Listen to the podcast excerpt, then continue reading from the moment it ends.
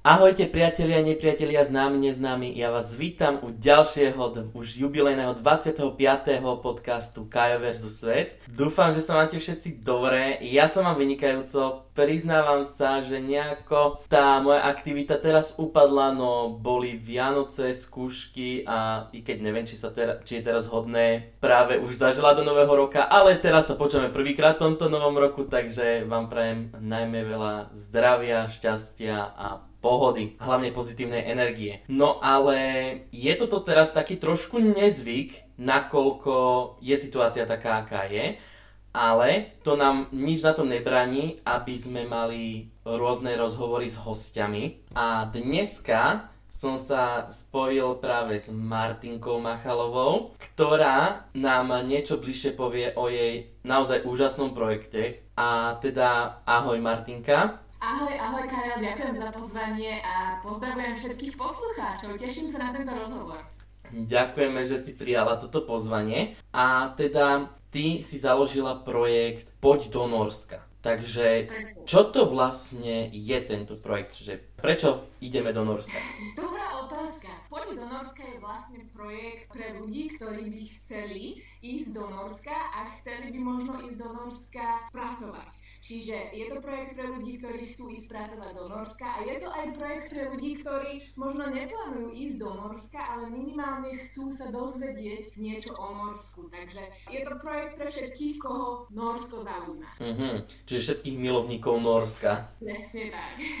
a na základe čoho si sa rozhodla rozbehnúť takýto projekt, pretože je to nevydané. Stretol som sa možno s nejakým takýmto podobným v Čechách, ale na Slovensku ešte nie. Čiže neviem, či si jediná na Slovensku, alebo ako to je, ale celko, že prečo si sa, na základe čoho si sa rozhodla založiť tento mm-hmm. projekt? Ja som pracovala v Norsku 5 rokov. Bola som v roku 2014 e, na horskej chate Giendesheim v Národnom parku Jotunheimen ktorý je teda vraj jeden z najkrajších národných parkov v Norsku. A pracovala som tam 9 sezón a každú teda sezónu nejakí moji známi alebo kamoši mojich známych proste chceli ísť do toho Norska tiež. A ja som teda nemala žiadne kontakty, keď som začínala, takže nemala som žiadne informácie o tom, kde by mohli spracovať a jediná možnosť, kde som ich teda mohla posunúť, bola moja chata Gendesheim. Takže každý rok nejaký môj kamoš prišiel a vyskúšal si na pár mesiacov pracovať v Norsku a, a vidieť kúsok tejto krajiny. No a postupom času sa mi začalo ozývať veľké množstvo ľudí, ktorí e, zistili teda, že v Norsku pracujem a že by to možno chceli skúsiť tiež. Takže vtedy vznikla taká tá myšlienka, že prečo pomáhať ľuďom iba takom malom množstve, že len teda na tú moju sezónnu chatu Giendesheim a že prečo možno neskúsiť sa porozhliadať po viacerých možnostiach a pomôcť viacerým ľuďom na rôznych iných miestach. Takže tak sa to nejak vzniklo, že bol ten dopyt od ľudí, ktorí chceli ísť do Norska veľký a tým pádom moja nejaká zodpovednosť a moja chuť pomáhať. A tak sa to nejak spojilo a vznikol projekt Poď do Norska. Wow, to je super, že vlastne, že taká jedna dobrá duša sa namotivovala a vytvorila takéto niečo. A koľko už sezón, alebo rokov, alebo mesiacov pôsobíte na trhu s týmto projektom? Projekt po Donorské vznikol v podstate 2,5 roka dozadu a začalo to naozaj len takým prispievaním rôznych príspevkov na sociálnych sieťach a postupne, keď som mala teda naozaj viac a viac informácií o tom, že ktoré okolité chaty v okolí Giendesheimu hľadajú nejakých pracovníkov a zháňajú teda niekoho na tú sezónnu výpomoc, tak e, postupne tie príspevky sa začali meniť aj na príspevky ohľadom pracovných ponúk tak sa to vlastne začalo celé rozbiehať. A ako si sa vôbec k tomu ty dostala? Prečo práve Norsko a takto? Ja sa priznám, že ja som nikdy nemala nejaký že veľký sen ísť do Norska. Ja som skôr teda ten typ, ktorý má rád teplo a skôr akože tie južné krajiny a, a vôbec ma nenapadlo, že Škandinávia by mohlo byť možno niekedy raz e, nejaké moje pôsobisko. A, a prišlo to veľmi spontánne, keď známy známej ma kontaktoval, že či nechcem skúsiť sezónnu prácu v Norsku, ale teda mám vraj iba 4 dní na to, aby som sa zbalila a odišla, takže bolo to veľmi, veľmi spontánne rozhodnutie, ktoré muselo akože z hodiny na hodinu byť spravené. No a ja som teda taký asi dobrodruh a ne, nečakala som dlhšie a, a rozhodla som sa, že táto ponuka asi sa nedeje hoci komu a, a teda, že musím ísť s ňou akože dopredu a, a určite to skúsiť. Takže e, myslela som si, že odchádzam na 3 mesiace, len tak na sezónu skúsiť, ako sa upratujú horské chaty v Norsku. A zostala som tam tých sezón 9. Fúha, tak to bola akože láska na prvý pohľad teda, dal no, to povedať. Je, to Norsko. E, musím teda povedať, že kto príde prvýkrát do Norska, asi to není jeho posledný krát a je to celkom také nakazlivé to Norsko, že keď už tam človek príde a zakúsi tú krajinu a vidí tú krásnu prírodu, tak uh, asi sa do toho celkom akože že zamiluje. Takže upozornenie vysoká závislosť na Norsku, keď tak po, tejto, po jednej návšteve. A aký typ práce sa vôbec vykonáva? Na, na, aký, mm-hmm. na aký segment sa zameriavate? Mm-hmm. Uh, celý ten projekt Podonorska je postavený vlastne na tom, v čom mám ja osobnú skúsenosť. Takže uh, ja som pracovala na horskej chate, kde teda primárne sa pracuje na pozíciách ako je upratovanie, tak som začínala ja. Obsluha, práca pri umývaní riadov napríklad, kuchári a práca v kuchyni, takže takéto tieto uh, pozície, kde teda nie je dôležité aby pracovník vedel norsky a teda nedochádzať k nejakému úplnému úzkému kontaktu s turistami a s norskými hlavne turistami.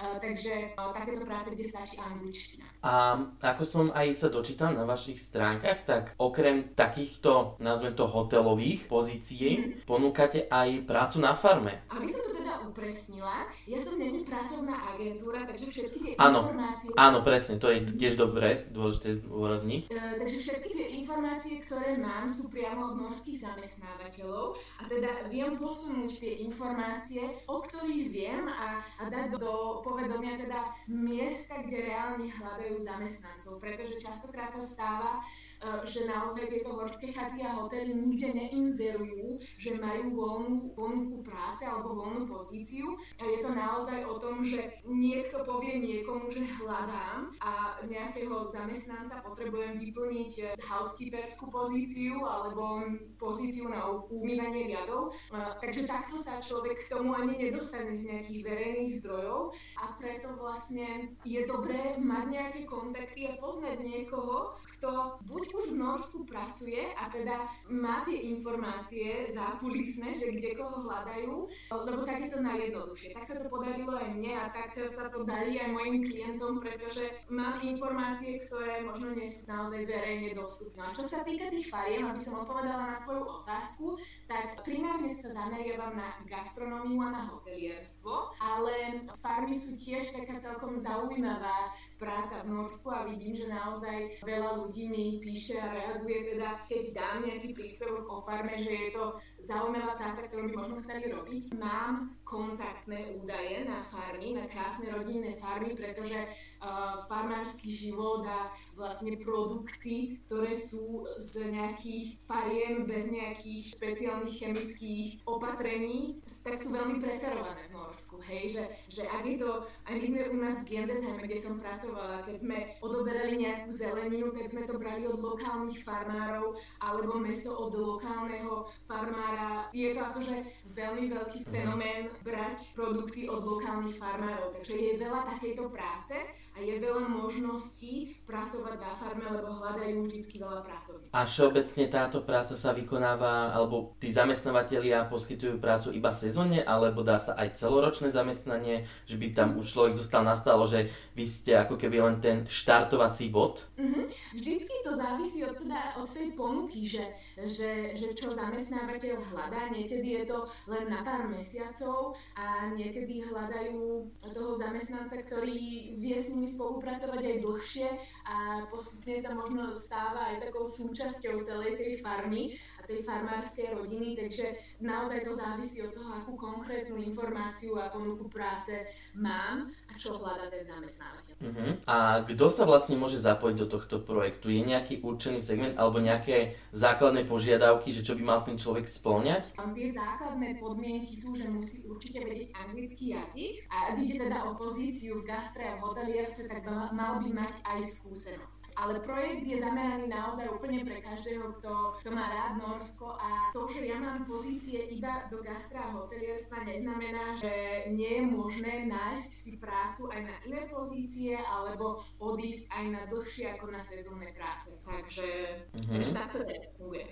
A keď e, si ešte spomínala, čo sa týka, že sa zameriavate najmä na hotelierstvo a gastronómiu, tak sú nejaké školy na Slovensku, dám príklad. Napríklad aj ja takto študujem, že študujem o, turizmus a hotelierstvo a niektoré majú ako súčasť štúdia vysokoškolskú prax, že niekedy musia byť aj trojmesačné a podobne. Dá sa to, dalo by sa povedať, že zhodnotiť, že aj tí vysokoškolskí študenti si toto môžu zapísať ako do praxe, že, e, že by im to škola mohla uznať? Uh, priznám sa, že v tomto nemám nejakú veľkú skúsenosť. My sme u nás v Gendesheime mávali stredoškolské E, študentky, ktoré teda prišli e, na takúto prax, ale ono to bola prax počas jednej sezóny alebo viacero mesiacov. E, títo praxanti, ako sa to povie po slovensky, ľudia, ktorí vykonávajú túto prax, tak v Norsku sa volajú, že láling a teda oni naozaj majú túto prax aj platenú. Je možné, aby takto vlastne získali túto skúsenosť úplne v reálnom pracovnom svete. Ale či je to možné aj pre zahraničných, aby prišli takto do Norska a urobili si takúto oficiálnu prax, to priznám sa neviem.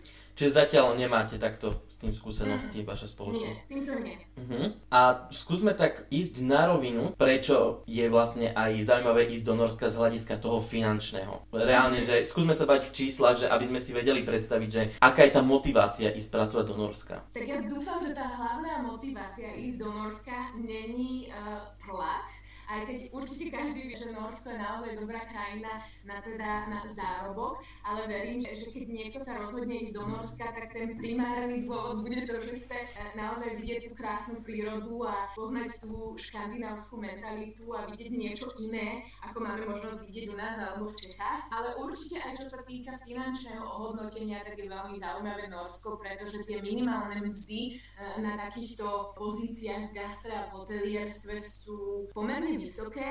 Hodinová mzda je 17 eur aktuálne. Wow. Je to teda v hrubom, ale takže neporovnateľne vyššia hodinová mzda ako u nás. Nemusíme sa vôbec aj o tej hrubej mzde o čom baviť.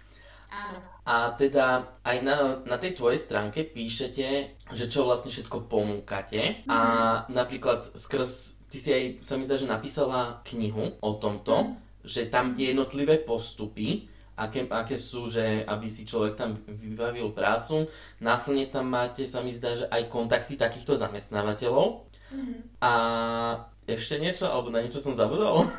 Ja som sa snažila vyskladať tú celú tú tú moju pomoc tak, aby každý si našiel niečo, čo sa mu hodí. Niekto hľadá len informácie a také tie zákulisné typy, že čo mám robiť, keď si hľadám prácu, ako mám začať, čo mám robiť, keď prídem do Norska. A tieto otázky, keď sa stále akože opakovali, tak som sa rozhodla, že prečo to nespísať a každý, kto má takýto typ otázok, tak si to proste prečíta. A tak vznikol vlastne aj e-book, kde je vlastne spísaný celý ten postup, ako hľadať tú prácu v Norsku. E, ľudia nechcú ísť cez nejaké agentúry, alebo e, sú naozaj nastavení na to, že idem hľadať prácu samostatne, chcem si to celé vyriešiť sám, mám na to čas, mám na to chuť, tak určite e-book pomôže e, tak správne akože nasmerovať, že čo robiť v ktorom bode toho procesu hľadania práce. Uh-huh. to je jeden spôsob, ako viem pomôcť. No a um, čo je teda najobľúbenejšie, tak sú kontakty na hotely a chaty. Musím teda povedať, že tých kontaktov som zozbierala 500. Wow. 500 kontaktov na hotely a chaty a 200 kontaktov na farmy. Ušetrí to prácu, pretože vyhľadávať po jednom na Google Samozrejme je možné napísať si, že hotely v Norsku a vyhľadať si všetky e-mailové adresy a napísať im. Je to určite takto možné, ale chcela som ušetriť prácu tým, ktorí možno nemajú toľko času, pretože sú študenti alebo pracujú a nemajú toľko času venovať sa tomu, aby si takto manuálne vyhľadávali tie kontakty. Takže toto bol ďalší taký dôvod, prečo som sa rozhodla ponúkať aj kontakty, sadu kontaktov, kde sú všetky tie údaje, ktoré potrebujú a či chcú posielať e-maily alebo volať tým zamestnávateľom, je to na nich, pretože majú vlastne v tom dokumente všetky informácie o danom mieste. A takéto informácie, o tieto kontakty sú predpokladám aj pravidelne aktualizované, že aby Áno. vlastne človek si vedel aj vybrať. Áno, ja musím teda povedať, že ja mám veľmi zlatých eh, klientov, ktorí si kupujú tieto kontakty, pretože vždy, ak náhodou sa stane, že nejaká e-mailová adresa nefunguje, alebo nejakým spôsobom sa nevedia e, do toho hotela alebo do chaty dovolať alebo skontaktovať sa, tak e, vždycky mi napíšu a ja teda som veľmi rada za to, pretože no, prirodzene ja som tie kontakty zbierala určité obdobie a môže sa stať, že hoteloví zamestnanci sa menia, e, tým pádom e-mailová adresa sa zruší alebo zmení, takže ja som vždycky rada, keď dostanem takúto informáciu priamo od niekoho, kto sa snažil daný hotel kontaktovať a mám možnosť teda ich updateovať a aktualizovať na ten aktuálny kontakt. Mm-hmm. Ale prípadne je tam akási tá, nie že oficiálne, že garancia, alebo nejaká tá menšia istota, že sa nám môžu ozvať. Že napríklad z tých 500 kontaktov bytočne ako nenapíšem do 100 hotelov a aj tak mi nikto nenapíše. No, ono je to taký e, beh na dlhé trate, by som to nazvala, pretože hľadať si prácu v zahraničí není jednoduché. A určite každý, kto, kto si prácu v zahraničí hľadá, mi dá zapravdu, že naozaj sú to týždne, možno aj mesiace, kým sa nejaká ponuka vhodná nájde. Takže je naozaj dôležité nestrácať nejakú nádej, keď človek odošlo 20 e-mailov a nikto sa mu neozve. Mm-hmm. Naozaj posielať čo najviac e-mailov a, a dať o sebe vedieť na čo najviac miest, aby sa tie šance zvýšili. Takže aj preto až 500 tých kontaktov, aby naozaj si bolo z čoho vyberať a Dôležité je, že ak ten záujemca o tú prácu má tie skúsenosti, ktoré zamestnávateľia hľadajú, vie anglicky a vie, ako sa v tom e-maili odprezentovať, tak je to asi otázkou času, kedy sa mu e, niekto ozve s pozitívnou reakciou. Určite a tým pádom, kedy je najlepšie obdobie si vybavovať túto prácu, keď by sme chceli mm. napríklad na leto, na tú sezónnu mm. prácu? Áno, dobre hovoríš, že, že sezóna na leto, ešte aj sezóna na zimu, čiže Norsko, e, v podstate v Norsku fungujú dve také hlavné sezóny. Tá zimná sezóna v lyžiarských strediskách, kedy vlastne sú najlepšie šance nájsť si prácu v hoteloch a v horských chatách lyžiarských strediskách, kde je najväčší dopyt. No a e, počas e, letnej sezóny zase e, chodia všetci na turistiky a tie národné parky, ktoré majú krásne turistické miesta, tie zase majú najviac dopytu po pracovníkoch v lete. Tá letná sezóna je od nejakého mája do septembra, polovice októbra a zimná sezóna už od nejakého októbra, novembra do konca Veľkej noci. Uh-huh. A teda, keby sme toto mali všetko zosumarizovať, tak aké mm-hmm. sú, dalo by sa povedať, teoreticky tie časti toho procesu, že vlastne zisťovanie tých informácií a OK, ten náš zamestnávateľ nám povie, že nám, nám sa teda pozdávaš a ďalej vlastne čo teraz. Ak sa teda bavíme o tej uh, službe, ktorú ponúkam, komplexné poradenstvo, ja to mám tak uh, pracovne nazvané, že Superpack na mojej stránke, tak ten proces je vlastne taký, že záujemca o prácu vypíše nezáväznú prihlášku prihlášku, v ktorej mi teda pošle jeho životopis a keď hodnotím, že naozaj má tú skúsenosť, ktorá je požadovaná, tak si spravíme videohovor, porozprávame sa, zhodnotíme e, navzájom, či spolupráca naša by mohla teda fungovať a ak príde vhodná ponuka, my si celú tú ponuku vlastne pracovnú prejdeme. Ja mám už vždy všetky informácie o tom, aké podmienky zamestnávateľ vlastne na tú ponuku dáva, aké sú platobné podmienky a tak ďalej. No a ak sa to záujemcovi o prácu naozaj pozdáva, tak potom odporúčam vlastne tohto klienta tomu môjmu e, zamestnávateľovi, s ktorým spolupracujem. A ak sa teda stane to, že si ho na to odporúčanie vyberie, tak podpisuje pracovnú zmluvu priamo e, s norským zamestnávateľom. A tým pádom už tam príde a odpracuje si všetko. môže ísť. Uh-huh. A napríklad, čo sa týka toho norského sociálneho systému, keďže neuzatvárame s tebou, pretože nie si spoločnosť, ale ty si iba ten distribučný článok k tej norskej spoločnosti, spoločnosti, tak uh, musí sa nejako vopred niekde registrovať, alebo niekde, kde by sa mu strhávali dane, alebo ako to tam majú nadstavené tí nory? Uh, áno, aby som to teda uh, dala na, na pravú mieru, uh-huh. uh, ja poskytujem poradenstvo o tom, kde sa uchádzať, kde taký podobný typ, ako je on, e, so skúsenosťami, aké má on, e, takého človeka hľadajú a následne potom už je to na zamestnávateľovi, či si ho vyberie alebo nie. A ak teda e, sa mu podarí nájsť si tú prácu na norskú pracovnú zmluvu, tak automaticky je poistený v zdravotnom aj sociálnom systéme, pretože to je súčasťou toho kontraktu pracovného. Každý, kto pracuje v Norsku, tak automaticky je samozrejme platiteľom daní, tomu sa nevyhneme, pokiaľ nie sme v Singapúre, myslím, tam sa neplatia daní. Sa mi zdá, že tam nie. No, takže pokiaľ nie sme v Singapúre, tak dane budeme musieť platiť a vlastne pracovnou zmluvou automaticky sme v sociálnom a zdravotnom systéme Norskom. Ale tým pádom sa nemusíme nikde nahlasovať na úrady, keď tam priamo budeme, to už všetko uh, zamestnávateľ vybavuje. Áno, uh, ja si to tiež v rámci môjho poradenstva pomáham, pretože viem, že niekedy tieto uh, byrokratické veci sú akože náročné a človek sa v tom stráca, hlavne keď v tej krajine nikdy nebol.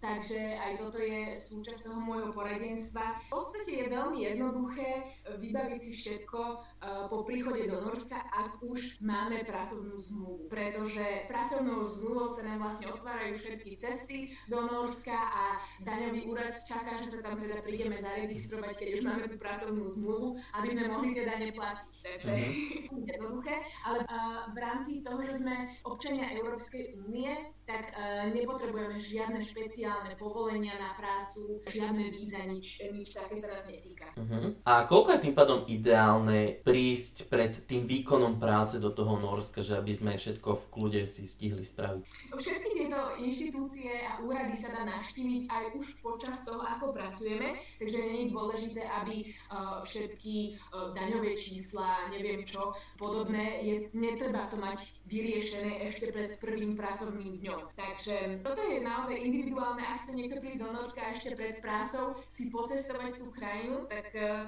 určite môže prísť, nie sú tam žiadne obmedzenia. A samozrejme počas tejto covidovej situácii, ktorá verím, že rýchlo pominie, tak uh, stále je tam karanténa a musí človek do karantény po príchode, takže veľmi na nejaké cestovanie aktuálne teda nie je, ale ak je svet v normále, tak určite pred tou prácou je úplne fajn, keď človek príde a spozná tú krajinu trošku predtým a, a vidí niečo predtým, než začne naplno makať. Mm-hmm.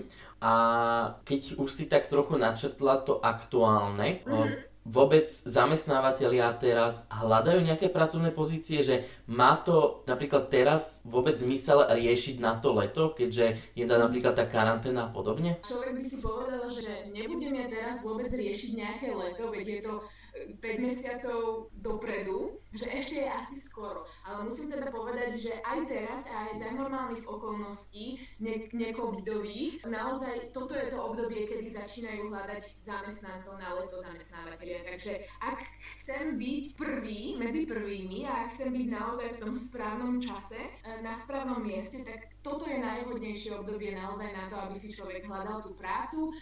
Musím teda povedať, že vzhľadom na to, že minulý rok počas leta bola v podstate korona ešte celkom nová v našom svete, tak e, stále sa v Norsku cestovalo a Nori naozaj chodili na tie horské chaty a, a, a neboli tam nejaké obrovské obmedzenia počas leta a bola to veľmi dobrá sezóna pre hotelierstvo. Predpokladá sa rovnaký scenár aj toto leto, takže preto je určite vhodná doba začať s hľadaním práce na leto. Super teda. A ešte keď si hovoril, čo sa týka cestovania, tak Je nejaká možnosť popri práci cestovať po krajine, alebo či tam ideme len čisto len pracovať a... Musím sa priznať, že môj prípad počas tých 5 rokov, alebo asi 4, ten 5 rok som si to trošku viac užívala, tak ja som naozaj pracovala veľmi veľa. Asi by som tam nemala hovoriť úplne na hlas, ale ja som pracovala aj 200 hodín mesačne. A naozaj, keď som mala jeden deň voľna, tak som bola rada, že vybehnem ten kopec pri chate a, a môžem ostať akože odpočívať na izbe, alebo teda vonku niekde v prírode. A nemohla som nejak veľmi akože cestovať, že uh, spoznávať iné kúty Norska. Takže ja som bola vyslovene iba odkázaná na to, že kam ma moje nohy dovedú. A preto si myslím, že počas tej sezóny, áno, dajú sa robiť nejaké také akože kratšie uh, výlety, ale odísť na druhú stranu krajiny je asi lepšie buď pred sezónou alebo po sezóne. A čo si dokázala navštíviť, akože všeobecne za tvoju norskú existenciu to nazvem, mm. alebo prípadne, že čo by si nám dokázala odporučiť, že nejaké miesto, ktoré si videla v prírode a je to veľmi pekné, že keď už napríklad človek bude v tej podobnej oblasti, ako si ty pracovala. Mm-hmm.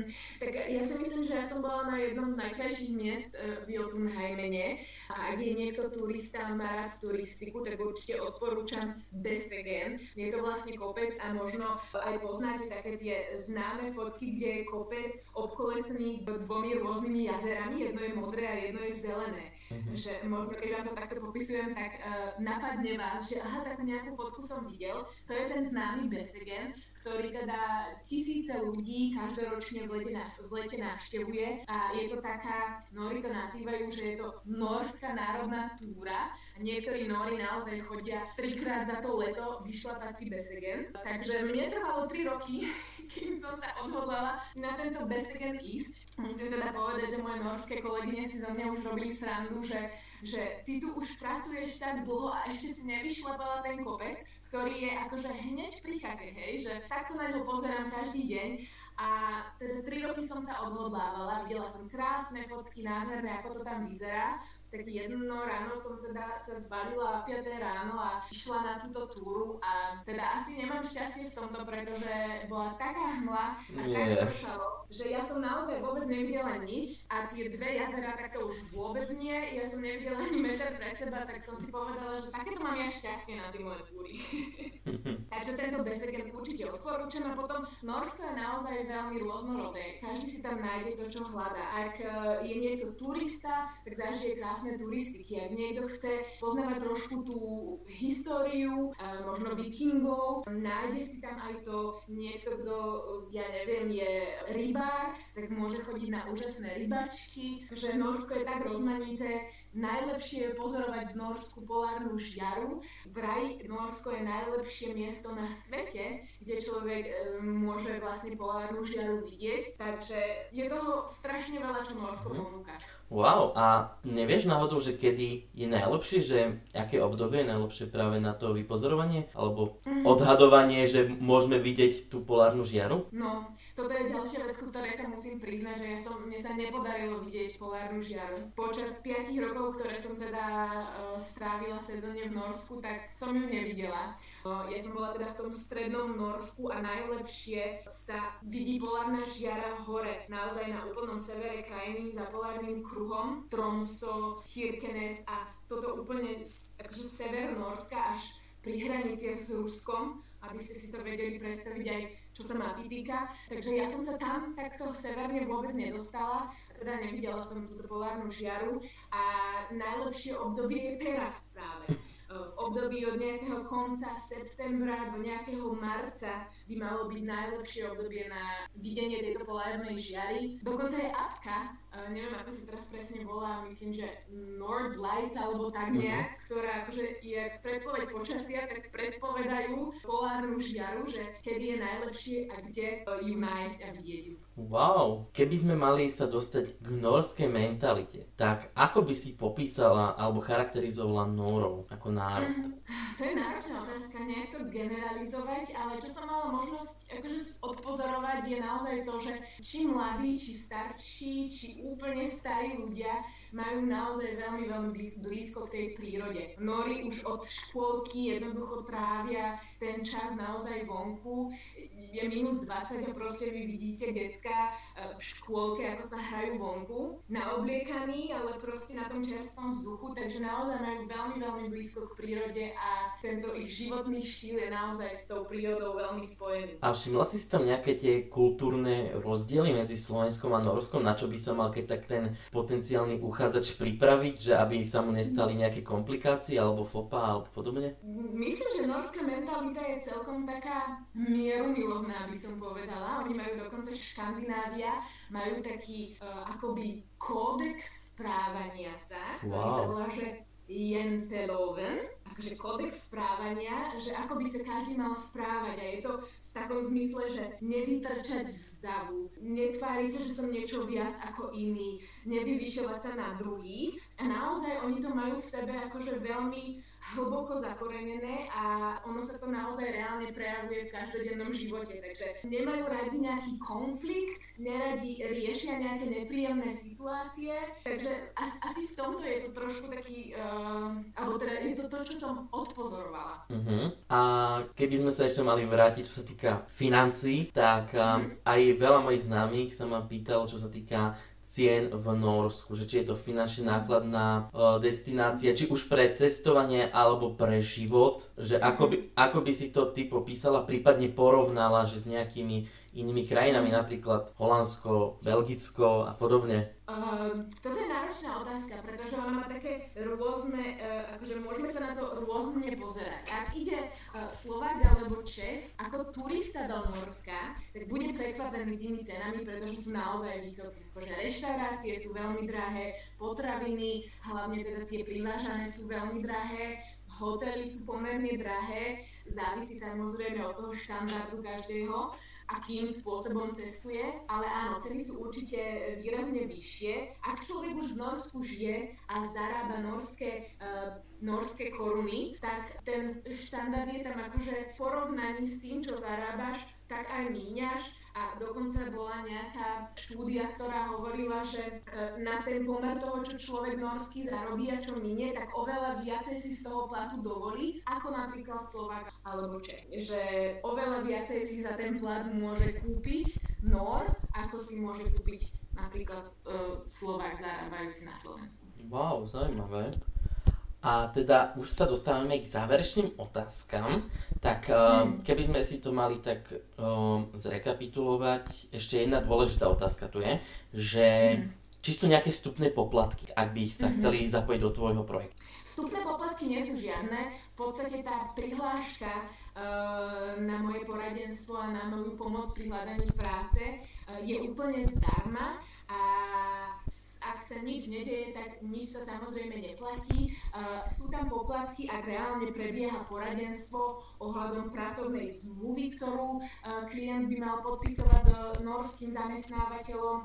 Ak už reálne vieme, že klient ide do Norska a má podpísanú zmluvu, tak áno, vtedy je tam poradenstvo. Uh-huh. Poplatok. A čo by si odkázala takto na záver poslucháčom, ktorí by chceli ísť pracovať do Norska? Choďte si za svojim snom. Ak je Norsko krajina, ktorá vás láka a chcete zažiť Škandináviu, tak choďte si za tým, hľadajte informácie, kontaktujte ľudí, ktorí vám vedia poskytnúť informácie, dajte o sebe vedieť norským zamestnávateľom, posielajte vaše životopisy a nenechajte sa odrediť, ak vás nikto nebude kontaktovať naspäť. Dajte si dostatok času na prípravu a na hľadanie toho pracovného miesta a choďte si za tým. A my sa teraz presunieme na kategóriu Naj ktorú mám tak vždycky v rozhovore s hostiami. Tak v tejto časti by som ťa poprosil, aby si nám v stručnosti popísala tvoj najsilnejší zážitok a tvoj najhumornejší zážitok. Dobre otázky, náročné. Ja som vždycky oslavovala napríklad moje narodeniny počas najväčšieho filmového festivalu na našej chate eh, v septembri a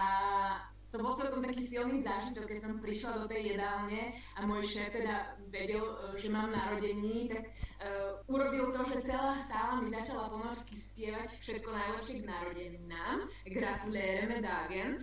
A to bolo naozaj také, že 150 ľudí mi proste spieva, tak bolo to celkom také zaujímavé a asi silný zážitok. Wow. A ten humorný? To ani neviem, či je tak humorné ako tragikomické, Dobre to začína. Mali sme pár dní voľna práce, tak sme sa vybrali na, do takej inej časti, uh, do iného národného parku, Dobre, kde sme teda strávili 3 dní a prvý deň sme si požičali bicykle, že ideme akože spoznať to okolie, tak sme bicyklovali asi 3 hodiny, užívali sme si tú prírodu, tam všade boli proste zvieratá, voľne sa pásli, kravy, kozy, ovce. A keď už sme mali akože tých 35 km, hovoríme si, že stačí, ideme naspäť, už sa začalo stmievať. A ako sme išli naspäť, tak uh, zrazu vidíme na ceste kravy. A kravy sa začali normálne dávať do pozoru ako armáda. Postavili sa jedna vedľa druhej a takto na nás pozerali. Tak sme zastavili tak 2 metre od nich s tými bicyklami, že fíha, toto je zaujímavé, že ako nemáme kam ísť, lebo zapratali celú tú cestu. No a my sme sa nevšimli a medzi nimi bol bík. A on sa tam začal približovať, asi že ochraňuje tie kravy, alebo ja neviem, akože nikdy som nebola v takej tesnej blízkosti ani kráv, ani býka. A teda asi nejakí farmári sa budú veľmi smiať, že nepočuli ešte o tom, aby sa niekto bál kravy, že krava neublíži. To hovorili aj Nori, keď sme im tento príbeh rozprávali. Každopádne ten bík sa ku nám začal približovať, ale tak do tesnej blízkosti, že no nebolo nám všetko jedno a nevedeli sme, že čo máme robiť. A tá cesta bola obkolesená vlastne vodou. Tak my sme zobrali tie bicykle a bežali dole do tej vody, sme si mysleli, že teda snáď tam za nami nebudú bežať. No rozbehol sa ten bík dole do tej vody za nami, krátke nohy, obrovské telisko, ktoré proste beží za nami, tak ja som hovorila, že tuto končí náš život, proste krásne Norsko, máme spomienky. Zastavil sa, keď sme vstúpili do tej vody, normálne počlenky, po kolena vody, aj tie bicykle, všetko sme to tam akože cez tú vodu sa nejak snažili prejsť. No ten bík sa zastavil a akože dali nám pokoj, ale hovoríme si, že, že je krásne byť vo voľnej prírode, ale aby nás kravy a bík napadol, tak toto asi ešte nikto nezažil. Vocať, pocať, presne. No, takže, takže toto bol asi taký, že nie v tom momente úsmevný, ale teraz keď si na to spomíname, tak je to akože celkom úsmev, úsmevný zážitok. Určite. A na záver každej epizódy si vždycky pre poslucháčov pripravujem gastrotip. Tak čo si si pre nás pripravila? Rozmýšľam, že ingrediencie, ktoré ľahko nájdeme doma, tak sú asi ingrediencie na römmegröt. To je v podstate preváraná kyslá smotana s mliekom, s múkou, s maslom, až sa spraví akoby taká kaša. Podáva sa to teplé a návrh sa servíruje e, škorica, cukor a ešte akože plátok masla, ale teraz, a počúvajte ma dobre, dáva sa k tomu udenina, e, volajú to, že spekemat, a to je nejaká udená šunka alebo proste nejaká klobáska, nejaká salama a takto to konzumujú s takým tenkým flatbröd, s takým tým chrunkavým tenučkým chlebom. Určite to poznáte, ja neviem, či to nejaký, ako sa to volá. Na Slovensku určite to nájdete v obchodoch a takto to konzumujú. Čiže túto sladkú kašu s udeninou a s týmto chlebikom. Wow! A chutí to dobre aspoň, lebo zatiaľ kombinácia, že... Je to zvláštna Čo? kombinácia určite taká, že človek sa zamyslí, že čo, čo, ako toto mám akože chápať, ale ku podivu to není zlé. Naozaj, že aj tá udenina ide k tej e, kyslej smotane, k tomu cukru a škorici celkom fajn. Že, že všetko sa to tam, tie chute dokážu tak skombinovať, že to je vo finále dobré. Každopádne recept a všetky informácie ohľadom tohto Maťkiného projektu budete mať v popise tejto epizódy, takisto ako aj na ňu kontaktné údaje, či už napríklad na sociálnych sieťach, alebo ako som spomínal, ich oficiálnu stránku. A Maťka, ja sa s tebou lúčim. Ďakujem ti veľmi pekne za rozhovor. Ďakujem veľmi pekne, ďakujem aj za pozvanie, Karel. Dúfam, že sme teda minimálne inšpirovali ľudí, ktorí zvažujú, že by možno išli niekedy v budúcnosti do Norska, takže sme im dali nejaký, nejaký taký štart a nakopnutie, že čo všetko sa dá zažiť v Norsku, ako zistiť, ako ísť do Norska, ako si nájsť tú prácu, tak verím, že, verím, že sme niekoho inšpirovali a ďakujem všetkým aj za počúvanie a ďakujem tebe, Karol, za, za to, že tu môžem rozprávať. Ja ešte raz teda ďakujem a vám prajem ešte pekný zvyšok rána, dňa, večera. No vyberte si, kedy to počúvate. Ahojte! Majte sa!